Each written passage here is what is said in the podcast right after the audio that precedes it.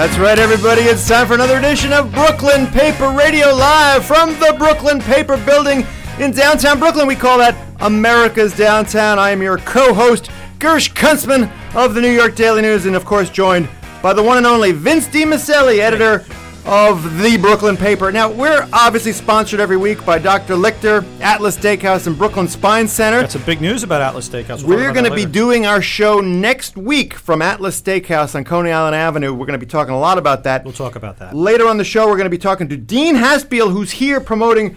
I don't even want to tell you, he's a comic book legend. He's legendary. Who has got a new line of comic books in which Brooklyn is going to secede, and I've been calling for this for generations, so we're glad to have Dean.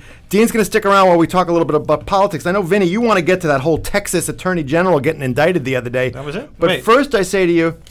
I wanted to talk about the Panama Papers. Like I always say to you, Vince, you're a handsome man. How was your weekend? Oh, great weekend, Gersh. I was up there in Saratoga, New York for the New York Press Association. And you walked off with an armload of awards, we had 2 awards for honorable mention. And as you know, I don't like to mention honorable mentions. Not worth mentioning. Yeah, so, but our sister publications, The Villager and Gay City News, big winners out there. So big shout out to... our pals, Paul Schindler and Lincoln Anderson, doing a great job. I give a shout-out. I love Gay City News and The Villager as well. I hope you're not saying that those are the same publication.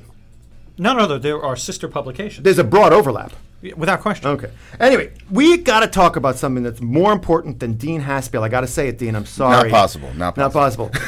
Brooklyn has become the center of not just the political universe, but the universe. It's always been the center of the universe, but now everyone's recognizing that fact. We've got Bernie was in Brooklyn. Hillary was in Brooklyn. Ted Cruz was in Brooklyn. John Kasich, the also-ran GOP candidate, was in Brooklyn. The only guy who hasn't come to Brooklyn yet is the Donald. Didn't he grow up here? But maybe. Possibly. More like Queens. Yeah. I don't think the Donald will ever come to Brooklyn. He thinks, I don't think he needs to come to Brooklyn. It's not classy. But before we do anything, we're lucky enough to have former Councilman David Yassky, who had an op-ed in the Times. I know you saw it, Jimmy. An op-ed in the Times basically trying to rewrite history. So let's get him on the phone. Is that what happened with that? We'll talk about it. Let's see. Let's reach out. Don't try to steal this number because it's his private cell phone, Dean. This is a private number. Please, some dialing music, Jimmy. No, we already did it. Johnny? I hope this is the right number. I hope so, too. Now it should click over, right? It should. It's not clicking over. Did it click over? Oh. Is that David Yassky? Oh, hold on. Oh, wait. He must be in the bathtub. It's David's butler. Wait. There he is. David, do you have a mouthful there? That's much better. I'm on a cell phone, but I'm in a borough taxi. Oh, in a borough taxi, green taxi. Well, David Yassky, the former city councilman and now head of Pace University Law School. It's great to have you on the show. It's Gersh Kuntzman, along with, of course, Vince DiMasselli. How are you, Mr. Yassky? Doing just great. How are you? Well, look, I'd like to say I'm feeling great, but I was a little disappointed. You want to know why? I'd love to hear why. Well, as you know, David, Brooklyn is the center of the political universe right now, and you, my friend, are at the center of it, writing a very nicely worded op-ed in the Times yesterday about the 1994 crime bill. As you know, Bill Clinton was in Harlem on the same day talking about the success of that bill and also some of its failures. So why don't you update us? You wrote this in the Times. Tell us what you were arguing. Well, there's been a lot of discussion about this bill, which is 22 years old now. But throughout the presidential race, some Sanders supporters have been knocking Hillary Clinton for her verbal support of the bill back in 1994. Now, put aside the fact that Bernie Sanders actually voted for the bill, so... why would we put that aside? That's your strongest case, David. And Hillary, of course, wasn't in government at the time. She was the first lady, so she neither participated in drafting it nor voted for it. Nonetheless, Sanders people are saying, wait, her support for it shows she's not a true progressive. And I guess... I just want to try and correct the record. That bill was, in fact, a very progressive approach to crime policy. It rolled back the mandatory minimum sentences that had put tens of thousands of young men, particularly young men of color, in prison for mandatory 5, 10, and 20-year sentences. And what this bill did was said it didn't eliminate them completely. There's political reality, and you can only get so much done in a two-party system. But what it did do was exempt first-time offenders from the mandatory minimums. Over the time since that bill, that's been a quarter to a third of people who otherwise would be subject to them. So in addition to that, it funded all sorts of alternative to incarceration programs, drug courts, drug treatment for people with substance abuse issues, and prevention programs that were aimed at keeping young people away from crime in the first place. So, point of information, Mr. Councilman, though, you also pointed out in your story that it did help usher in an era of mass incarceration and help pave the way for some unconstitutional use of stop and frisk. So, what the bill did do, part of the bill that had the biggest impact was it funded local police departments to hire more officers, and in part because of those grants, and in part, to be fair, because police departments were headed in that direction anyway. You saw a substantial increase in the number of police officers employed throughout the mid-late 90s and into the 2000s, and also a change in how those officers were deployed, much more old-fashioned kind of walk-the-beat enforcement. And that's the stuff that the Clintons are trying to distance themselves from. That's what the bill said, more officers. Now, it's interesting because at the time, that part of the bill was uncontroversial. I read the whole congressional record debate on the bill before writing this piece, just to kind of refresh my memory. Not a single Democrat objected to the policing grants. Not a single Democrat objected to the notion of more police officers. Yeah, who's going to object to more cops? Why would anyone object to that? Interestingly, some Republicans did on fiscal grounds. They said this is a budget buster and we shouldn't be paying for this. But even that was just a handful. It was virtually uncontroversial. Now, it's absolutely true that when you look at how cities have implemented the beefed-up policing, a lot of cities, including our own, went too far in the direction of using stop and frisk, and also too far in terms of prosecuting low-level offenders. Mm-hmm, mm-hmm. These are two different things, and we should keep them separate. One is the issue of how do police officers interact with citizens when they're out on patrol. This is right here, so. When they're out on patrol. You got to your location there, Councilman? I did. Thank goodness. Thank you. I think this has been talked about very extensively. There's been federal litigation. Oh, my goodness. That mute goes right off. There you go. I hope you're expensing this cab ride. Yeah. Is this a green cab, or is this a dollar van? It is, and we could talk about that too. Boy, have these! I took it from the 125th Street Metro North Station, which is one of my favorite places. Thank you, sir. One of my favorite places. Wait, is that a robot car? To use the green taxi, it used to be you get out 125th. If you had to get somewhere, quickly to a meeting or whatever, there was no way to do it. Yeah, getting the subway is what we used to do. Green taxis available. Right. Okay. Anyway, so the two things that really the two issues that we have to now fix are police officers relying too heavily on aggressive stop and frisk tactics. Number one, and I think you've seen that certainly in New York and in a lot of other cities. You are seeing a real retrenchment. All right, but hold on. That's the part of the bill that Bill Clinton and, by extension, Hillary, because she's talked about it too, are trying to distance themselves from.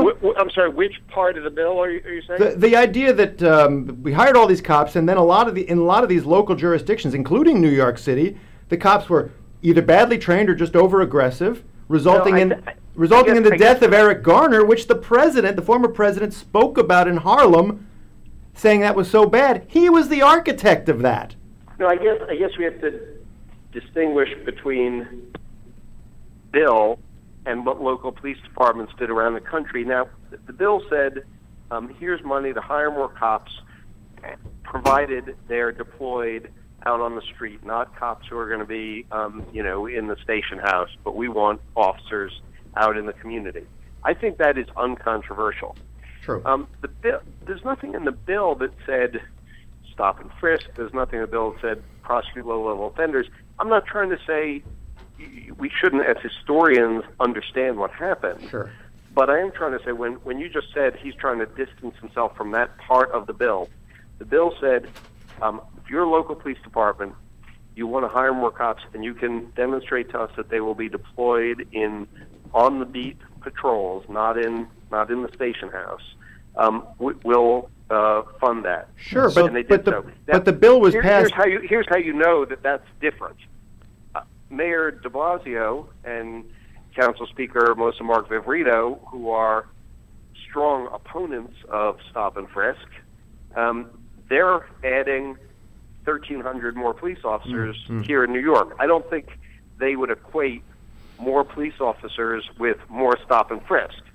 They would say you can have more police officers on the street, and you can police in a community-friendly way, and I think that's what Bill Clinton is saying. I mean, so basically, what you're saying here is this plan was kind of like trickle-down law enforcement. We're going to give you all this money, we're going to get you, but you guys are going to have to do whatever you got to do once you get it, and how you're going to enforce the law. But Gersh, you wrote a column today that basically said that. What was your point? I don't know, David. If you read my column, I basically accused you of rewriting history.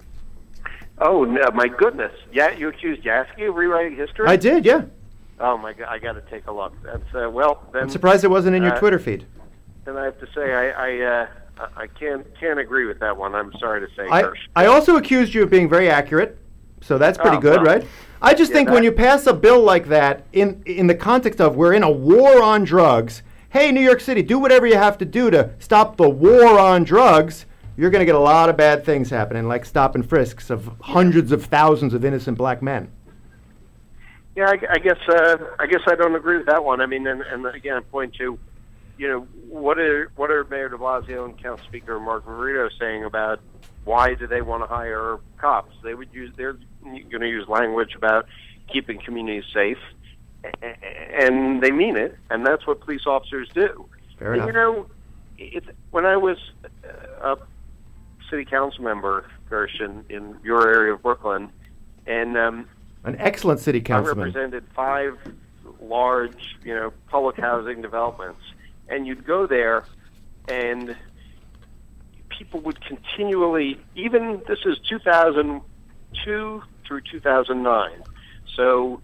Well after this kind of beef up of law enforcement, and even after crime had started to and was continuing to drop so dramatically, one of the most common things that I heard at tenant council meetings in public housing developments was, we need more officers. True. We need officers, including, and I thought about this really kind of poignantly, after the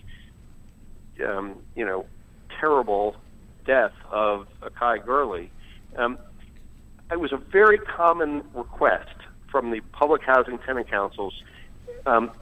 We need officers who are doing verticals, as that's what they call it, not just sitting in their car on the street, but in the stairways, because that's where crime is. That's where I'm scared. If I have to walk down 2 flights of stairs, I'm nervous something's going to happen to me. And it's all true. Absolutely true. Now, no one wants the officer patrolling those stairwells, doing those verticals, to be walking with his firearm drawn and with his finger on the trigger, which is what led to that death, as we all saw. But they absolutely want the police officers. So I guess I just think we shouldn't. I hear your point saying, hey, when you put a lot of police officers out on the street, there's risks in terms of harassment. and even worse. Absolutely true. But I guess what I was trying to say in this piece was, don't say undo this crime bill, the 1994 crime bill, because what you're actually saying, whether you realize it or not, is cut back on all the police enforcement that we've benefited from over these last 2 decades. Well, I'll tell you something. First, I'm terribly sorry, but I am going to have to pop off. No, I was going to give you the last word, my friend. I was saying, you know what? David Yassky taking me down. That's fine. I say to anybody, here's the sound of my voice, read his column in Sunday's New York Times, and then read my column in today's Daily News. David Yassky, thank you so much for joining us. As well. You better, my friend. Anyway, David Yassky, everybody, councilman. I got to bring in Dean for a second. Dean, you heard that whole argument. Yeah. We can hang up on Yassky for a second. Dean Haspiel, one of the greatest cartoonists in Brooklyn history. We're going to talk more about his project, but what do you think about what you heard there, Dean? You know, it's really complex. I'm fairly ignorant on a lot of it. I can only go with my gut reactions, and it's how I make my comics, really, because I'm not, academic and I'm not scientific. Go with the gut. But with the gut says if you add, let's say, 1,200 new officers, you have to justify their paychecks. And if they're sitting around doing nothing, and if nothing meant actually being community friendly, which I do appreciate, and I do think that's important. Remove the guns maybe, and be community friendly, and be around and help people. Then I could see the justifying those jobs. But when they have to go around and look for crime, and again, I know there's crime. I'm not trying to be like like unrealistic, Gersh Kuntzman. There's no crime. But I mean, if you're looking for crime, you'll find it, of course. And then things like Eric Garner will happen because maybe the more cops you have, the thinner the training. I don't know. I can't speak to that. He's going with his gut, folks. That's a gut check. And so I don't know. It's very complex, and I was going back and forth as you guys were talking about which side I leaned towards, and my own personal feelings is I'd rather not see as many cops, and it's not because I'm nefarious and trying to rob somebody on the side or whatever, but and I do start to feel there's a stormtrooper kind of mentality that happens at least in Manhattan and parts of the city. But yeah, I'm probably not the guy to talk to about this, to be honest. But I think you made some good points there, but. I mean, if you're going to put all these police officers on the street, isn't it ultimately aren't they going to make arrests? I mean, that's the arrest. Is it saying, all right, we want the cops there, but we just don't want them to arrest anyone? No, we want them to say, hey, well, do we want them to do that? Do we want them busting them for an ounce of pot? No, well, I don't care. Just to be clear about why I was challenging David Yassky, because I think it wasn't clear, is they signed this bill in the context of the war on drugs. We gotta wipe out this scourge, which was invented. Well, that partially, but crime rates were very high. But here's the issue: if you tell the New York City Police Department we're in a war, and they're going to basically stop and frisk existed before the war on drugs. It existed, dozens of years ago. Sure. But the way in which they used it was encouraged by that fear and that crime bill, etc. That's why I was going after Yassky's. I'm a big opponent of stop and frisk when it's used unconstitutionally, which is you stop someone on the street and say, well, show me what's in your bag. Like that doesn't work for me. Right. And when they do that to me on the subway, FYI, NYPD, I say, excuse me, officer, am I accused of a crime? And if he says no, I say, well, then I don't think you have the right to search my bag, and I leave the station. Right. So there you go, Dean. Listen, we got to pay some bills. And it does foster a lot of racism happens. And community outrage. Anyway, yes. Dean, I got to pay some bills here, and then we're going to come back and talk more.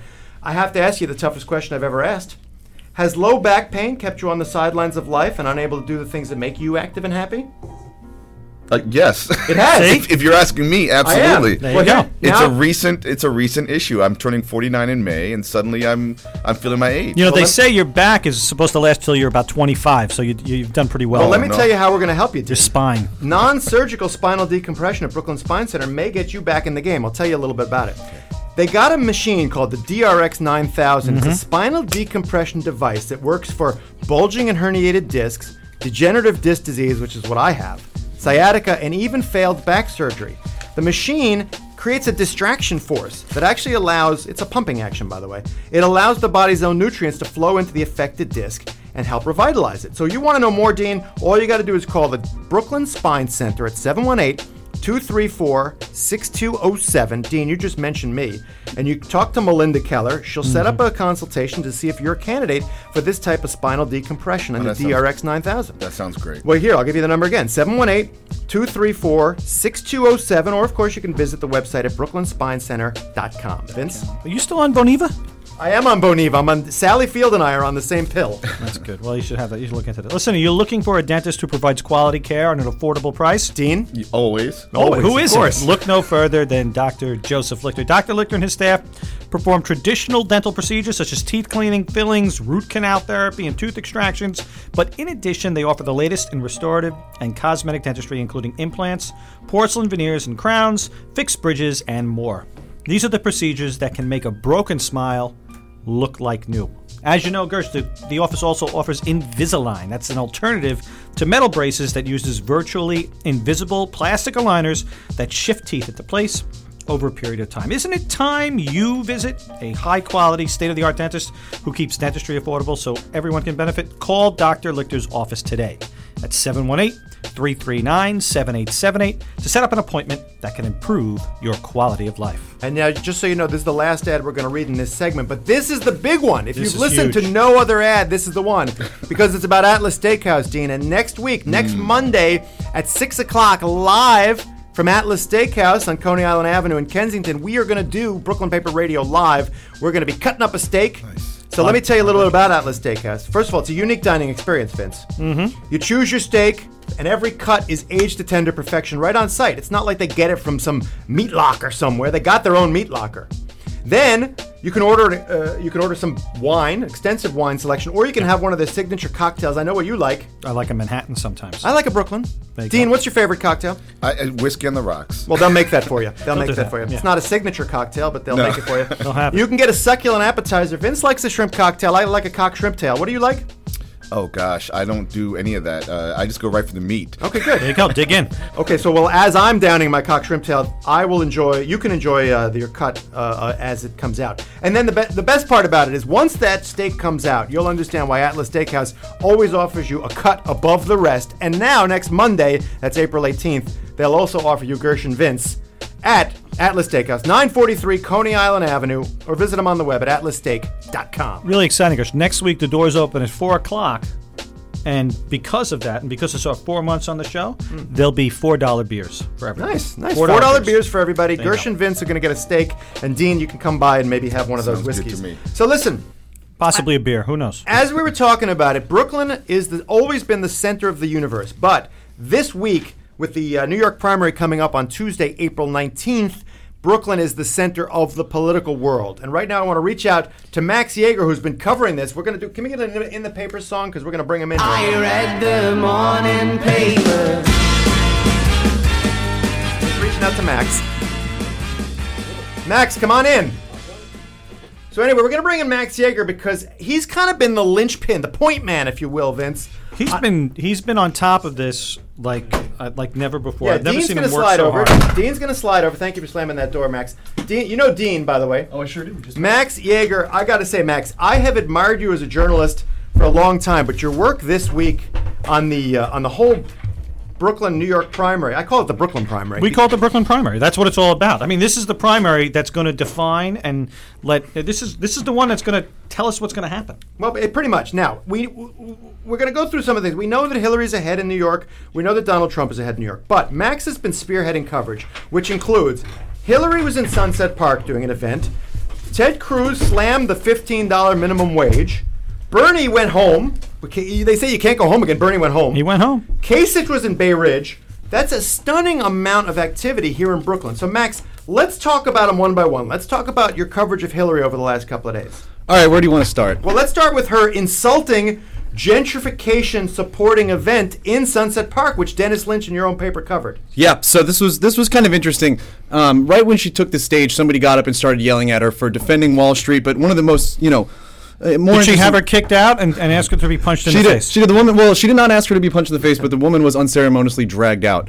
However, she kind of panned Hillary for picking Industry City, which is this symbol of gentrification for some social justice groups in the area. We actually just found out that this protester is a member of Uprose, which is the environmental justice group in Sunset Park. So, you know, she said that that spot was not really Sunset Park, which is not for sale, and claimed that she should have gone to Chinatown or gone to the Sunset Park of the park to do her stump. I like that park because they got that pool, that public pool in there. I'm always swimming there. And I the actual Sunset Park proper. When the general election campaign starts, I'll invite Hillary and whoever the Republican nominee is to swim with me at Sunset Park. But nonetheless, was Hillary making a pro-gentrification statement, or was she just ill-informed about what Industry City is? Well, you know, I don't know. We should check with her campaign on that. So I don't really want to make too much of a guess. However, it seems like she was probably just ill-informed. That's my speculation. Okay. Well, Industry City, as you know, is a place that's got a very yuppie food court in there now. The Nets have a training center in there. Manhattan fashionistas are fleeing the distant borough to come here. Jacques Torres chocolate is in there. Yes. No, he's at the Army Terminal, Gersh. Get it right. Well, it's very close, though. Yeah. It's very close. The point is, that area of quote-unquote Sunset Park is booming right now as a result of trends that I like to call gentrification. Mm-hmm. And I'm pro-gentrification. Anybody who listens to Brooklyn Paper Radio knows that I am pro-gentrification. Dean, where are you on gentrification? Absolutely. I escaped from Manhattan 19 years ago to come here. There you go. Okay. So, Max, that's Hillary. She insulted some people, but basically she's doing well in New York. Yes. Bernie came home this week. He, as you know, he grew up right near James Madison High School, actually, like across the street from it. He lived next door to Woody Allen? No, Woody Allen. Woody Allen lived in that house in the Coney Island Cyclone. Yeah, Woody Allen, Larry David, they all hung out. They were just great buddies. The Thunderbolt. Point is, Bernie went home to Brooklyn. Give us an overview of what he talked about when he was in Midwood. Well, I was not on the ground in Midwood. I can tell you that he was playing up the diversity that he says he's able to attract. Really? Why is he doing so poorly with blacks? Yeah, I said it. He's doing very poorly with blacks. Why? You'd have to ask him. I think I'd have to ask him. He'd say he's doing very well with blacks. All right, I didn't mean to put you on the spot. He says he's got diversity, the whole bit. Jimmy, do we have that soundbite from the Bernie campaign? Because we talked to some people out there. Julianne Cuba and Lauren Gill gave us some soundbites. We got one? Paper, so that's why I don't have a problem. Okay. Here we go. So, there it is. Look at this. 40 years this man has fought for gay rights. It's more gay-oriented, obviously, but he's been fighting for queer rights. Oh, so Bernie likes queer rights. You think he likes queer rights there? As well. He was fighting with... I'm talking to you, Max. Max. Do I think he likes queer rights? Yes. Yeah, he would be crazy not to if he's trying to court the highly progressive youth vote. Well said. Now, do you have another soundbite from the same rally there, Jimmy? Let's see what this one is. Oh, I love the Bay News. Yeah. My sister-in-law, Liz Coyle, used to work for the Bay News. Okay. What's her name? She was Elizabeth Coyle. Oh, Elizabeth I just started that 2 months ago. But, okay, so you live in Chiesa Bay. Can you tell me why you're here, why you're so excited that you shook his hand? Well, because I've been following Bernie, not for so long, but I guess like fall of 2015. Can we edit this? And I was online last night up until like 2, 3 in the morning. I was having network problems. And Sleepless in Brooklyn. I'm on the edge of my seat. The Bernie Sanders campaign, and I saw that he was having 2 rallies today, one right here and one in Greenpoint. Are you going to the one in Greenpoint? Well, I don't know. Like, there's probably such a long line in Greenpoint that I don't know if I'll be able to get on. I'll probably be like these folks, like on the overflow. But I signed up for both with the hopes. Well, if I don't get one, I'll get the other. But I'm so excited to just see him in person. He just warms your heart. All right, cut him off. There we go. So, Max. It's clear that Bernie was not papering the house, Gersh. That's abundantly clear. Max, do you think that Bernie warms your heart? I mean, that woman sounded so giddy, like she had met Taylor Swift or something. Yeah, I mean, my personal heart. Okay, fine. Fine, but anyway, that was cynical. That was his Madison near James Madison High School. Mm-hmm. Papered the house, then he went to filled the house, then he went to Greenpoint and had a great rally. Okay, next thing, then Ted Cruz is in Brooklyn the other day, and he's slamming the $15 minimum wage, which recently passed in the New York State House. How do you come to Brooklyn, Max, and slam New Yorkers? Forget about if you agree or disagree. He could say, how do you slam New Yorkers in New York for passing a minimum wage? How do you do that? You don't. And his campaign should be figuring out why they did that. Well, you know, Representative Pete King out on Long Island said any New Yorker who votes for Ted Cruz should have his head examined, which is what I used to say about people who vote for Representative Pete King. What was his argument, Max? Well, his argument was that if you increase the minimum wage... who will suffer? Employers, businesses, and they will replace their low-skilled workers and young people with computers or tablets, I think he said. Tablets. Well, we just went to Ava Brew. Yeah. And there was a young woman working there, Amy, nice lady. What was she using? She was using a tablet. Oh, my. So my sense is that maybe she replaced the tablet. I don't know. Anyway, that's a crazy argument, although a lot of conservatives do make that argument. It's popular. What do you think about that argument, Dean? If suddenly the minimum wage goes to $15, are you going to lay off all those people working in your comic sweatshop? Of course not. Listen. Do you have people in a comic sweatshop? They used to back in the 1940s with Will Eisner. No question about it. Not nowadays. I think we are the sweatshop. So you do your own inking. Yeah. You do your own inking. I do everything. I even peanut butter my own sandwiches. I bet you're not even making $15 an hour. No, I'm not. You're not. You do it for love. I was going to say I do it for I do what I love. Let's put it that way. Seriously, let's try to break it down for 1 second. How much do you make an hour? Gosh. You're one of the most successful comic book artists in America. How much do you make an hour? Not $15 an hour. There you go, Ted Cruz. By the way, Ted Cruz shouldn't be allowed in New York City, number one. Number two. Well, you can't go that far. Well, they're a democracy. You can go there and tell him. I went there. So, I mean, I also wrote and drew a comic that about Brooklyn that secedes, physically and literally. We are going to talk about that second segment. That is the most important topic. But let me ask you this. When I see side-to-side pictures of Hillary Clinton and Bernie Sanders, and by the way, Bernie Sanders just... opened a campaign office a block from my studio in Gowanus. Nice. So you were talking about going swimming in Sunset Park. Maybe Bernie should go swimming in the Superfund Gowanus Canal. We had that guy on. Oh, you did? Christopher Swain. Yeah, we had him on. We talked all about it. Yeah, that's great. And never the Swain shall meet. Yeah. But whenever I see those two, the pictures of them side by side, and everyone's like complaining and barking, and you know it's all campaign stuff. Shouldn't they just run together and just sweep the whole? I mean, come on. Or am I completely wrong? You're saying in the old days, that's what. If you came in second, you became vice president. Maybe must be nice to have Washington. I don't know. I think that's what should happen. No, you're saying wait. But in that case, who's your president and who's your vice president? Oh, I mean, as of today, I mean, I love Bernie, but I'd say let Hillary be president and Bernie vice. You're just going to give it over to Hillary. Give it to her. A little. And what's your rationale for that? She's been trying so hard. We had that happen in my high school. This one student there, she ran for office like freshman year, sophomore year, junior. She lost every time, and then it got to senior year, and we were like, finally, hey, let's vote her in. So we voted her in, and it was a disaster. Yes, disaster. Oh, no. The voters were right. They knew. Oh, no. All right, next question. Well, if they work with each other, I think that would be the best candidate. Well, that'll happen, but Bernie Sanders is not going to be vice president of these United States. No, if Hillary wins, maybe she'll give him Secretary of Labor or basically Parks. Well, then let me ask you this. Who do you think Bernie would pick as vice, and who do you think Hillary would pick as vice? You're getting way ahead of yourself. Way ahead? Okay. Max Jaeger. Way ahead of yourself. Bernie Sanders is going to pick Che Guevara as vice president. Oh, okay. All right, listen, Max, get back to this now. John Kasich, the last of the four candidates to appear in Brooklyn, was in Bay Ridge. Who'd you have on the ground there? What did Kasich, who's also ran, by the way, even though he's the most moderate. He's the caboose. Give him a chance. He's the most moderate of these crazy right-wingers. He's so right-wing that he appears moderate. It's crazy. What did he do in Bay Ridge? Well, it's not so much what he did as what everyone else did. It was fantastic. So he had Montel Williams, their tabloid TV host Montel Williams, stumping for him. Yeah, Montel. And really? two people got in a fight right at the beginning. Montel goes on to Twitter and starts claiming that they're actors. So we ask him, well, what's going on? Did you do this? It sounds like something that would be on one of your shows. He said, no, that's more Jerry Springer. Definitely so we had a literal daytime TV show action happening at Kasich's Town Hall in Bay Ridge. Where was that in Bay Ridge? That was at Bay Ridge Manor. Oh, at the Manor. That was Marty Golden Bay Ridge Manor. Marty Golden. Yeah, who did not show up, by the way. Marty Golden wasn't at Bay Ridge Manor? He's going for Trump. He's told our political reporter, Julianne Cuba, that he is going for Trump. He's going for Trump, and that's the biggest story there. Have you reported that yet? It's going to be in the column. We've not. This is it here. We're hearing it first. This is an exclusive. We're hearing it first, Johnny. I want this cut up later. I want to send that out to everybody. Marty Golden endorses Trump. Is he still in the state senate? He is. Yeah.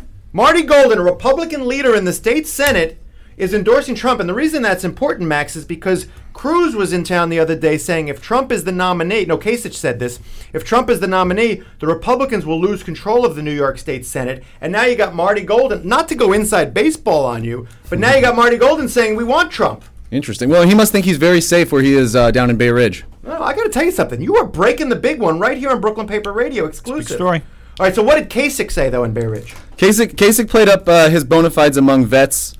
said that he was going to do a lot more to help fund the VA, which we know that there's been some questions about the VA in Fort Hamilton. Sure. They temporarily closed a couple dozen beds in a surgical center. So that's what we call a panda bear. We call that a panda bear. It's a perennial. I mean, you come to Brooklyn and you say, oh, I'm going to fund the VA. And then you go to upstate New York. I'm going to reopen these factories. It's the tallest building in southern Brooklyn, the VA hospital. You could see it for miles. And then you go to Westchester and you talk about crime. You go to it's panda bear is what I call it. In Bay Ridge, you also talk about Fort Hamilton itself and saying how you're going to keep it funded and you're going to keep it open. All right, we got to get out. Now, Max, last question, and this is the toughest one.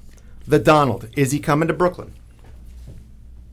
Yes. You think he is? At that. I think he is. Are you breaking news right now again? I'm not breaking news. That's speculation, but I think he's coming. Well, he's got to come to Brooklyn. He's got to come. Brooklyn's it's the epicenter. He's going to go. He's going to go down to Brighton Beach or Coney Island. As my guess, there's a lot of supporters down there. Would he show up at the Trump houses in Coney Island? I mean, that's the way to go. I built this. That's the way to go. His father built that. Oh, I know, but he used to clean out the coins from the laundry. He did. Yeah. It's a true story. I met a former USSR resident who moved to Trump Village, and he said he's all in for Trump. Yeah, those Georgia girls are always on my mind. My point that I was going to make yesterday in Coney Island. I know we're trying to get out of this, but yesterday. No. Yesterday in Coney Island, Bernie was out there, and who was with him? Michael Stipe. And what did he look like? R.E.M. He looked like Karl Marx. Oh, he had the biggest beard. He's got like one of these. Seen. He's got one of these David Letterman beards going. He's probably still go. He's still picking Nathan's out of it right now. I tell you. Well, hold on a second, Dean. You're a Michael Stipe fan, am I right? He's okay. He's all right. But the point, Vince made a very good point. So Bernie Sanders was out there having hot dogs at Coney Island, which used to be a political tradition. You could not win an election in the state of New York unless you went to Coney Island and had a Nathan's hot dog. But here's the thing. Bill Clinton today was in a Prospect Lefferts Gardens church. Yesterday he was in a Harlem church. I am sick of these political candidates campaigning almost exclusively in churches. I don't like it. I think it's wrong. I remember when I covered the Yassky campaign for Congress, he said, oh, you got to follow me on Sunday. I'm going to hit all the churches. No. You go have a hot dog. You go meet with real New Yorkers. Today, Bill Clinton was in Prospect Lefferts Gardens, and Yvette Clark papered the house. She got a bigger round of applause than Bill Clinton did at the church. And why? Because she papered the house, Johnny. You know what I mean. What do you think of that, Max? What do I think? Don't invite real New Yorkers. Oh, are you saying that people that go to church aren't real New Yorkers? No. I'm saying Yvette Clark, the campaign comes to her yesterday afternoon and says, hey, Yvette, you got to fill a church for us. Oh, no problem. I got 100 people I know. But why is the church the problem, what's going to stop Bernie from filling Nathan's? How hard is that? It's actually really hard. You ever see the lines at Nathan's? Those hot dogs are delicious. It's true. But he doesn't paper the house. The point, I'm not even talking. He'll have an event at a church, and that'll be papered too. The point is, real New Yorkers want to be able to yell out, like that woman at Uprose yelling at Hillary, or the other day the guys at Cruz made an appearance in the Bronx, which was the dumbest thing I ever heard. He goes to the Bronx where there's like 4 Republicans seeking votes, and they booed him off the stage. So I'm proud of my Bronx friends. Dean, what do you think? Well, I saw a report either this morning or yesterday that Hillary refused to eat cheesecake at Junior's in front of reporters. Well, hold on now. In her defense, a moment on your lips, a lifetime on your hips. Yeah, no, that's part of it. And actually, Hillary has a long-standing thing where she doesn't eat for the media. Because I get it. As a member of the media, I know we're always trying to get that moment when the food is just about to go into the mouth. Very unappealing. All right, we got to get out, Max. Election is tomorrow. Say the election's tomorrow, even though it's a week from tomorrow. All right. Who do you vote for and who wins? Vince DiMasselli. There you go. You're writing in Vince. That's a good idea. It's good. And it's going to be Hillary. Hillary in New York, and then who in the GOP? In New York? Yeah. Man, Trump. But you sound like it's in doubt. Trump's going to win by 25%. Yeah.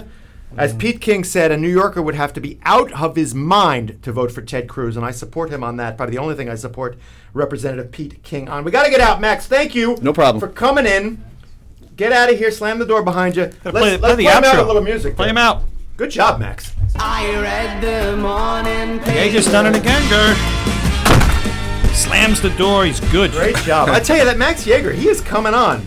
So, by the way, if you knew, our producer Johnny has just handed me, we're talking about politics, and he hands me this note. Did you see that in Wyoming, Bernie won 56% of the vote to Hillary's 44%, yet Bernie only gets 7 delegates and Hillary gets 11. He says, is it rigged? Well, you take your Area 51 crazy conspiracy theory is out of here, Johnny. We'll do the show. But he's right. He's right, guys. The guy won the election and then lost the delegate race. Anyway, we got to get out. Point is, we are joined today. Can we just take a break first? That way we can go straight through. Sure, let's take a break. Let's do that. Why don't you go first? I will. Let's get a little. Let's pay some bills and then we'll have 30 minutes with Dean. That'll be great. I love the music. You go first. I just love it when it picks up. The music starts. And it makes you feel good. And then you think to yourself, when was the last time you saw a quality dentist who was truly affordable? If your answer has been it's been too long to remember, then it's time to see Dr. Joseph Lichter. You know, it actually has been too long to remember, and my teeth are killing me. I know, and you know what? Now's the time to call, because right now, his prices are even more affordable than ever, because listeners of Brooklyn Paper Radio can get special low prices for some of Dr. Lichter's most popular procedures. Remember Invisalign? I just spoke about it before. Yeah, I don't need braces, but I like the idea. Listen, it's virtually invisible. It's completely different from the braces that you had when you were a kid. I didn't have braces. That's why my teeth are so messed up. That's what I'm saying. Maybe you should consider it. Usually goes for about $5,000 or more. At Dr. Joseph Lichter DDS, you'll save more than $1,000. We talked about porcelain veneers. They can go for $1,000 or more. At Dr. Lichter, you'll pay only $675. Oh, these are the numbers, Gersh. These are hard numbers. If I could do the math, I would say that's cheap. Yep. And get the bright smile you've always dreamed of, because for a limited time, Dr. Lichter is offering the Zoom teeth whitening procedure for only $395. Dr. Lichter is located at 1420 Avenue P. Well, that stands for periodontal, if I'm not mistaken. I believe it is. Between East 14th and East 15th Streets in Midwood. You can visit them online at josephlichterdds.com. And, of course, you can always call the office at 718-339-7878. That's 718-339-7878. Vince, I got to tell you, our guest today, Dean Haspiel, has already confided in us that he has suffered from low back pain that has kept him on the sidelines of life. Oh, yeah. Well, I told him earlier in the show about spinal decompression that's available from the Brooklyn Spine Center. You call up Dr. Melinda Keller at 718-234-6207, and she's going to tell you about her machine, the DRX-9000. It's a spinal decompression device that creates a distraction force. It's a pumping action that lets the body's own nutrients flow back into the affected disc. And it helps cure bulging and herniated discs, degenerative disc disease, sciatica, and even failed back surgery. The pain from that, you go into the DRX-9000 and you are cured. If you're a candidate. You got to call Melinda Keller at 718. The key is the key. Well, we're in a primary season. Yep. Call Melinda Keller at 718-234-6207 or visit her on the website at brooklynspinecenter.com, and you can find out if you are a candidate for the DRX 9000. Last thing, Vince, this next ad is the key. No, it is. Tell them all about it. Listen, next week, 6 p.m., doors open at 4. You can come to Atlas Steakhouse on Coney Island Avenue. Well, you can always go to Atlas Steakhouse. What is happening next Monday? When you come next week, you can listen or watch as we do this show live from Atlas Steakhouse at 6 p.m. It's going to be fantastic. There's going to be $4 beers for everyone that shows up. And you know what they say? Come for the beer, stay for the steak. Because at Atlas Steakhouse, there is a selection of premium cuts that are aged on-site for perfect texture and taste. At Atlas Steakhouse, there is an extensive list of vintage wines. At Atlas Steakhouse, there are expertly mixed classic and signature cocktails. Of course, there are signature appetizers guaranteed to stimulate your palate, and at Atlas Steakhouse, your choice cut steak is crafted to a culinary masterpiece just for you. Delightful desserts, each sweeter than the last. Atlas Steakhouse, a completely unique dining experience. It's at 943 Coney Island Avenue. You can find them online at atlassteak.com, and you can find us next week live at Atlas Steakhouse. You should stop by. We're not papering the house. Starting at 4, show starts at 6, beers, steak, Vince and Gersh. All right, listen, I'm glad we paid those bills, because we are joined by Dean Haspiel. Now, Dean, you're the author of such great comic classics as Beef with Tomato, Fear My Dear, and all the Brooklyn comics. Yeah. I'm holding Beef with Tomato, and I didn't realize the introduction to Beef with Tomato was written by none other than the great Jonathan Ames, who is a legend, but compared to you, nothing, because you draw. Now, here's the thing, Dean. I want you, just because I don't want to get in the way of this, just give us the once-over, the one sheet, if you will, on your new series where Brooklyn secedes from the Union. Well, I've created a character called The Red Hook, and he's basically a super thief who often robs from other thieves. When they're in the process, he jumps in and grabs what they've stolen to he's kind of like a Robin Hood, except instead of stealing from the rich and giving to the poor, he's stealing from the rich and making himself richer. Well, he steals from the bad guys. Well, that too. So, I mean, exactly. From the bad guys. And, you know, I'm sure he's had other situations where he's stolen from the good. Okay. Because he's not a great guy, but he's not evil. And I wanted to start this story off with a guy who's maybe more of a villain than a superhero because he has to become a superhero. That's the arc. He has to grow into it. Exactly. And he, on the heels of him robbing from another thief, Brooklyn physically and literally secedes. All right, now stop right there. Brooklyn is not a character. It's the actual... It's Brooklyn. Brooklyn is a character. Well, yeah, but it's Brooklyn. It's not some woman named Brooklyn. No, it's not Mr. Brooklyn or Captain Brooklyn or anything like that. So Brooklyn...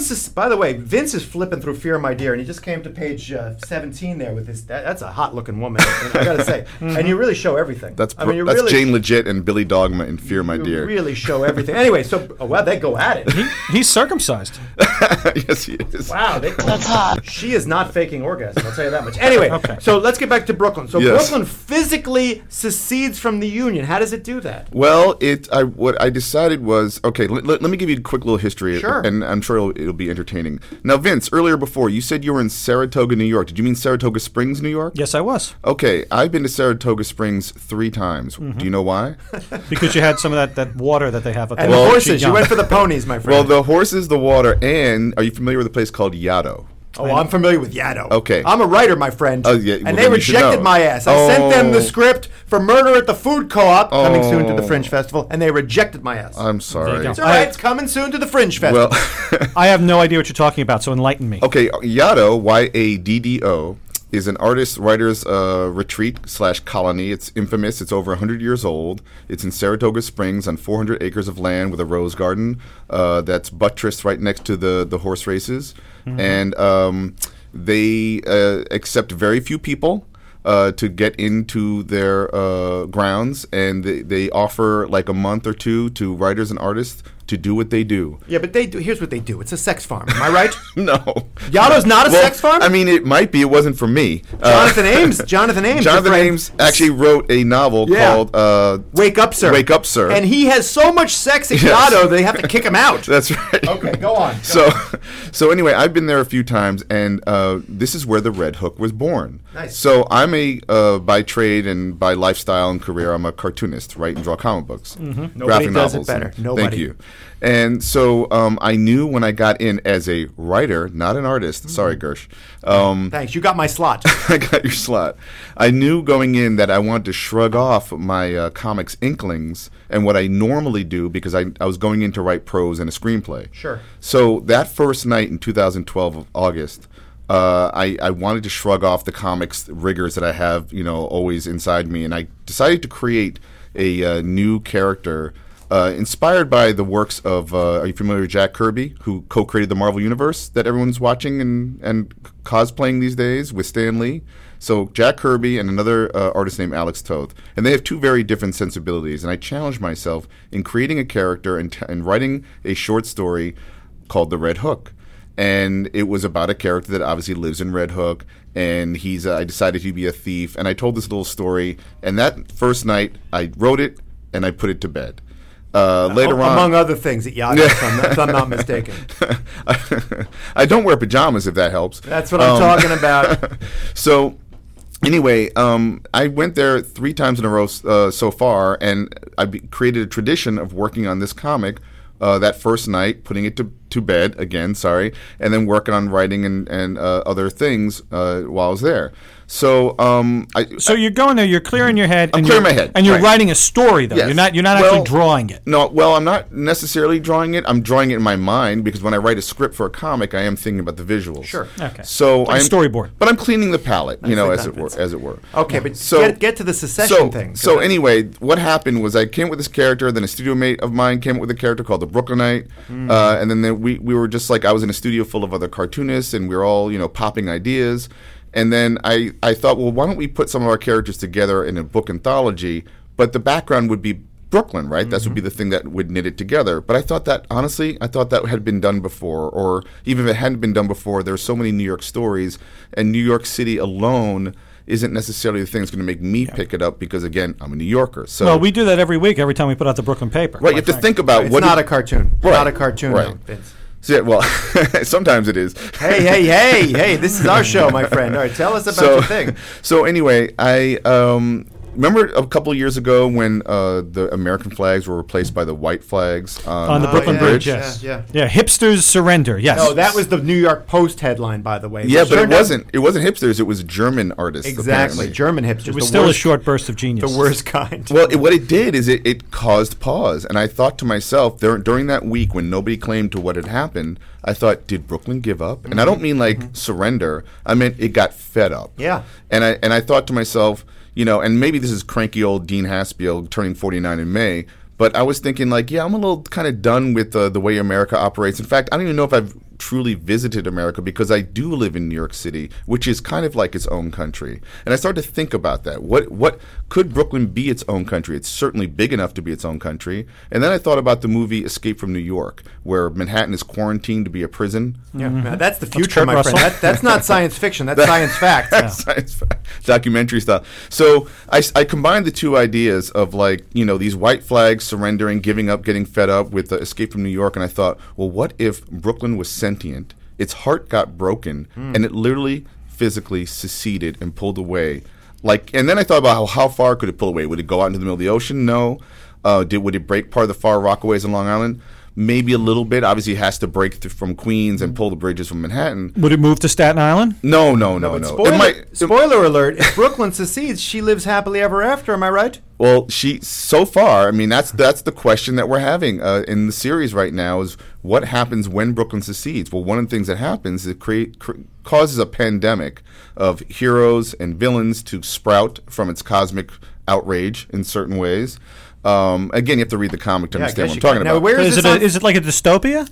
No. Sounds like a utopia. Well, I'll tell you what. Let me also add, like, we're talking about 2 years ago with the white flags and me, you know, talking about an old John Carpenter movie. Then recently in Gowanus, where my studio is, so many artists are getting kicked out of their studios because developers are coming in and buying 99-year leases, so eventually they can do what they want once the canal, the Gowanus Canal, is cleaned up and everything else.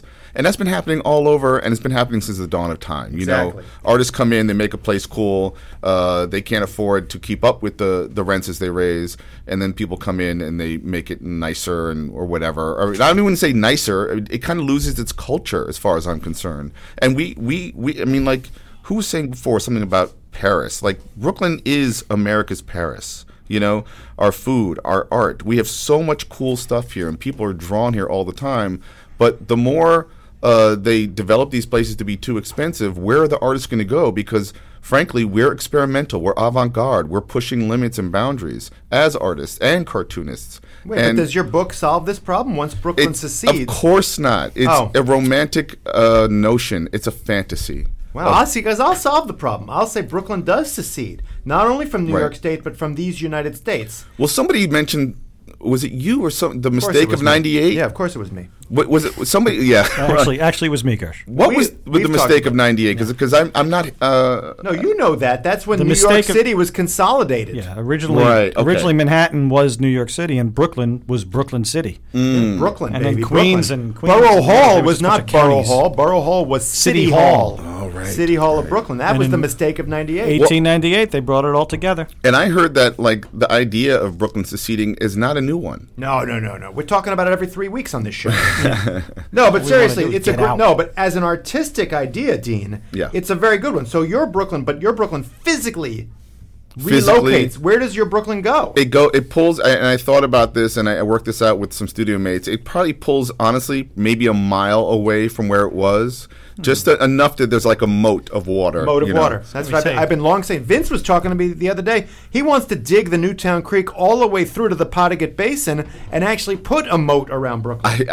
We've been trying to separate from Queens for years. I actually draw a panel where it was at Eldert. Avenue, Eldred Avenue, yeah. Where you see like it's breaking apart over there. So yeah, I did think about it, but I didn't get too academic or scientific about it because this is more of a heartfelt notion that I've had for years. I was born and raised in Manhattan, born in New York Hospital. I'm a native New Yorker, but when I moved to Carroll Gardens 19 years ago, it's kind of where I found my heart. But when you moved 19 years ago, everyone was like, "Oh, who's the newbie? Here comes the oh my god!" Now you're the old guy. Yeah, when I walk down the street, old Italian guys would look at me and cough and call me yuppie in their cough, and I was like, "You should see my bank account." There's no way. But you're laughing last all the way to the bank. Am I right? Well, you're making so much money off of these comic books. Those Italian guys were right. I don't think you could ask most people not only where is a comic shop, but have you read a comic book? And they would say no. They wouldn't, Point of information, I do go to the one on 5th Avenue between 8th and 9th Street in Park Slope. Great place. Galaxy. Yes. I get my kid, and I'll tell you, we're reading all the classics. We're reading Iron Man, the original Superman, and we're reading Beef with Tomato by Dean Haspiel. Oh, now, thank you. Dean, tell us where the new comic book's available. Where can we get them? Okay, well, I'm doing this. It's a new way. Well, it's actually an easier way of getting your comics, which is to go online, okay? And I've heard of this. And you can, there's this place called Line Webtoon. How do you spell that? All I heard was lime in my cocktail. No, line as in drawing the line. So, but really, all you need to know is Webtoons. So webtoons.com. And the Red Hook is right up there with a bunch of other free comics. It's free. It's going to run 26 weeks consecutively every Wednesday. The first episode launched last week. New episode this Wednesday coming up. Wait, do I have to pay for it on Webtoon? No, it's free. No, that is wrong. You're an artist who goes to Yaddo, and even though it's a nonstop sex fest, you still should be paid for your art. Well, don't worry. I am getting paid, or else I couldn't do it. To be honest, I do a lot of free comics, but this one, the amount of work that goes into this. There's no way I could do it for free. So they're paying you for it, and then it's like you're like a content provider. Yeah, they're licensing my idea. See how that works, Gersh? Good, I like that. And see how I did that math there? That was great. You didn't really do math. You just, no, I did the math because it's the whole Common Core. No, what you did economics. There you go. You did. The fact is, I figured it out. But let me tell you something exciting, guys. What is my toolbox? You got a couple of minutes to plug whatever you want to plug. So part of this idea is under this umbrella title called New Brooklyn, because that's what happens. It becomes a New Brooklyn. So it starts with the Red Hook, my series, and then it's going to cascade into two other series. There's going to be The Brooklynite, co-created and written by the late Seth Kushner. Seth Kushner was one of our studio mates, a great friend of mine. He passed away from cancer last year, and he wrote the bulk of the story of The Brooklynite, and then co-created and drawn and co-written now by Seamus Beal, who was one of the artists on John Leguizamo's Ghetto Clown graphic novel that came out recently, based on the HBO show. And then the third series is called The Purple Heart. That's co-created by me and writer Vito Del Sante and artist Ricardo Venancio. And that will be the third series that comes out. And then if this does well, we have ideas for other characters and then expanding those original characters into more stories. You're throwing a lot of names at us. Sorry. One name you haven't thrown at us is Jonathan Ames, one of the great sons of Brooklyn. What's he up to, and can you get him on the show? All right. I could probably get him on the show if he comes back to Brooklyn, but right now he's living in Los Angeles, and he's producing, writing, and showrunning a show for stars called Blunt Talk. Yeah. Blunt Talk is a great show with Patrick Stewart. But I will say this, Jonathan Ames, also from Brooklyn, by the way. Jonathan Ames, if you can hear the sound of my voice, Blunt Talk should be produced in Brooklyn with Patrick Stewart, a Brooklynite. Yep. And you should come on Brooklyn Paper Radio because there is no greater fan of Jonathan Ames than the Brooklyn Paper. We have supported all his work, as we have with Dean. Now, Dean, we got to get out. Okay. We got 2 minutes left, and I want to remind Vince, we're sponsored by Dr. Lichter, Brooklyn Spine Center, and of course Atlas Steakhouse, where we'll Jimmy and Johnny, Vince and Gersh are going to be next Monday. All right, we are loading up the Nissan Altima. We're driving all the equipment over there. We're going to have microphones, these wacky things that stand in front of us. This big thing that makes noise when I move it. Keeps the sound weird. And we're going to have $4 beers. That's important because if you can hear the sound of our voice, come to Atlas Steakhouse on Coney Island Avenue, 4 o'clock on Monday. We're going to do the show live. Vince and I are going to be chowing down on a signature aged steak. Dean might be there sucking down a whiskey with on the rocks, he said. Well, just to respond to, I have a character that's coming up in the Red Hook called the Coney. So we will be representing. I'm not going to say much more than that. We have the Green Point. I have Benson Hurst. All right, we got to get out, Benson. Listen, Dean Haspiel, I want to thank you for coming. I hope you'll bring Jonathan Ames the next time. You should have somebody named Blythe Bourne. Look it up. Oh, I like it. I like that. I want to thank Vince DiMasselli, who is one of the greatest men I have ever met. And I don't say that. No. I don't think there's no reason. I'm not getting paid. In fact, he hasn't paid me for these shows. I got to put in that invoice. But the point is, I'm Gersh Kuntzman of the Daily News. I hope you go online and read my column today that slammed David Yassky, although accurately. And that's Brooklyn Paper Radio live from the Brooklyn Paper building in downtown Brooklyn. Dean Haspiel, thank you again. Thanks for having me on, guys. Vince DiMasselli, thank you. And Jimmy and Johnny, always a pleasure. All right, we'll see you next week at Atlas Steakhouse.